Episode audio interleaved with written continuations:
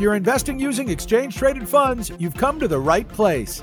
This is the ETF of the Week, where we get the latest take from Tom Lydon, Chief Executive Officer at ETFtrends.com, a site that is the right place for you to learn all about ETF investing. Tom, great to chat with you again. Great to be back, Chuck. Thanks. Your ETF of the week is. The Invesco Water Resources ETF, ticker symbol PHO. PHO, Invesco Water Resources. And Tom, I've got a simple question.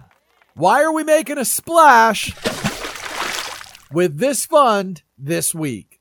Well, Chuck, a couple things. We have spent a lot of time talking about inflation. We've talked about supply of goods, specifically in areas like energy and agriculture. But a big component of that is water.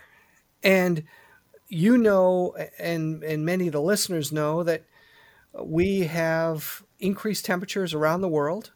We have drought situations, especially going into 2022. We have situations where wheat it comes out of Russia and the Ukraine. Almost a third of the global supply comes out from of that region, which is going to be disrupted and cut dramatically. Here in California, we continue to be challenged where most of the area in California is farmland and we supply a lot of food for the rest of the country.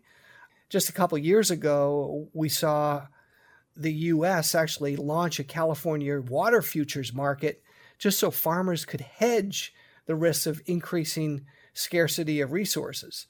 Upwards of 70% of surface water in areas like India and 70% of the water table in China have been deemed unfit for human consumption. So we've got some definite water issues. There's scarcity. The World Economic Forum projected that over $26 trillion will be needed to be spent on water provisions by 2030 alone. So it's a serious issue. Fortunately, there are companies out there, publicly traded companies, that are in the business of water. There are companies like water utilities or machinery companies or life sciences tools and services companies that are publicly traded. And these companies have been put together by Invesco years ago to put this water resources index together. It's definitely something to consider, but not enough people are talking about it. And to me, there's a lot of other interesting angles here, Tom, because it's a natural resources fund. But water, not the typical natural resources play, which has a lot more to do with minerals and mining and things along those lines. And, you know, normally I'm asking, is it a 200 day moving average play? And with a typical natural resources fund, you almost certainly would tell me yes. Well, water, this problem not going away. It is distinctly a diversifier because although there are companies out there, nobody, unless you're going towards a specialized fund, really does have a significant amount of their assets in the water space. And then this is a fund that is currently below its 200 day moving average because it's got good long term performance. But this year, like the rest of the market, kind of getting hammered. So, how does somebody play this? Is this permanent allocation? Is this wait till it gets above the 200 day moving average? How different is this than every other natural resources fund? Well, like you point out, Chuck, it does have great long term performance.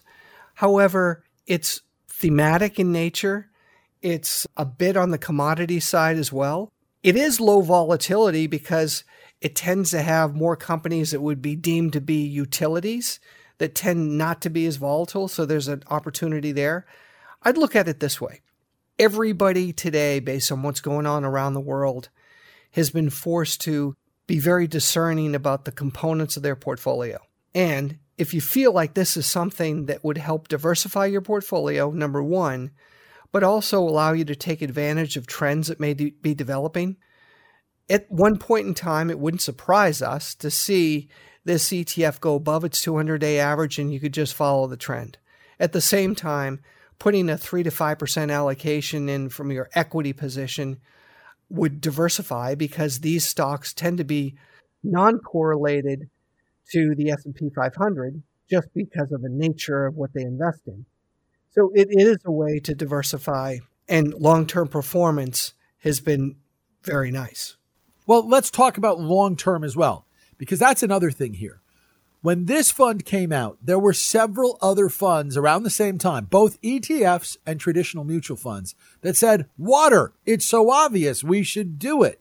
And the vast majority of those funds failed. They're gone today.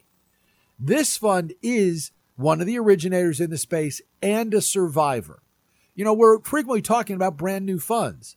Does survivorship and longevity matter? That's not something we talk about very often. It's a great point, Chuck, and it's something we watch all the time, but people do not talk about it. And unfortunately, ETF issuers have a lot of pressure on them to make sure every ETF that they have hits critical mass. But we know just by the nature of trends, certain areas that might be either asset classes or sectors or even themes may have good times and bad times. During those bad times, if it's depreciation in the portfolio or net redemptions, some of these issuers don't have the patience. They don't want to subsidize any ETFs, so they'll just close them. And that's really easy to do. At Invesco, they saw the merits of this theme, the water theme, over an extended period of time. And if you actually go into Invesco, there's a whole suite in this category that tackles it in a variety of different ways. It's the Invesco Water Resources ETF. It's ticker symbol PHO. And like Tom said, you can turn the faucet on or off in terms of 200 day moving average play, or you can drip, drip, drip in all the time as a permanent asset play. But anyway you cut it, it's the ETF of the week. Tom, great stuff as always. Look forward to next week. Thanks, Chuck. The ETF of the week is a joint production between ETFtrends.com and Money Life with Chuck Jaffe. And yes, that's me, and you can check out my hour long weekday podcast, which this week and next week is celebrating its 10th anniversary by going to MoneyLifeShow.com or by looking on your favorite podcast app. For more information on investing in exchange traded funds, not just what's trending, but what's happening in the industry, what's developing, what's different, and much, much more, make sure you go to ETFtrends.com. They're on Twitter at ETF Trends, and Tom Lydon, their chief executive officer, my guest, well, he's on Twitter as well. He is at Tom Lydon. The ETF of the week is available for you every Thursday, and we hope you will subscribe and follow along on your favorite podcast app. And if you've got a little bit of time, please leave us a review because they really do help. Until Tom and I are back to do this again next week, happy investing, everybody.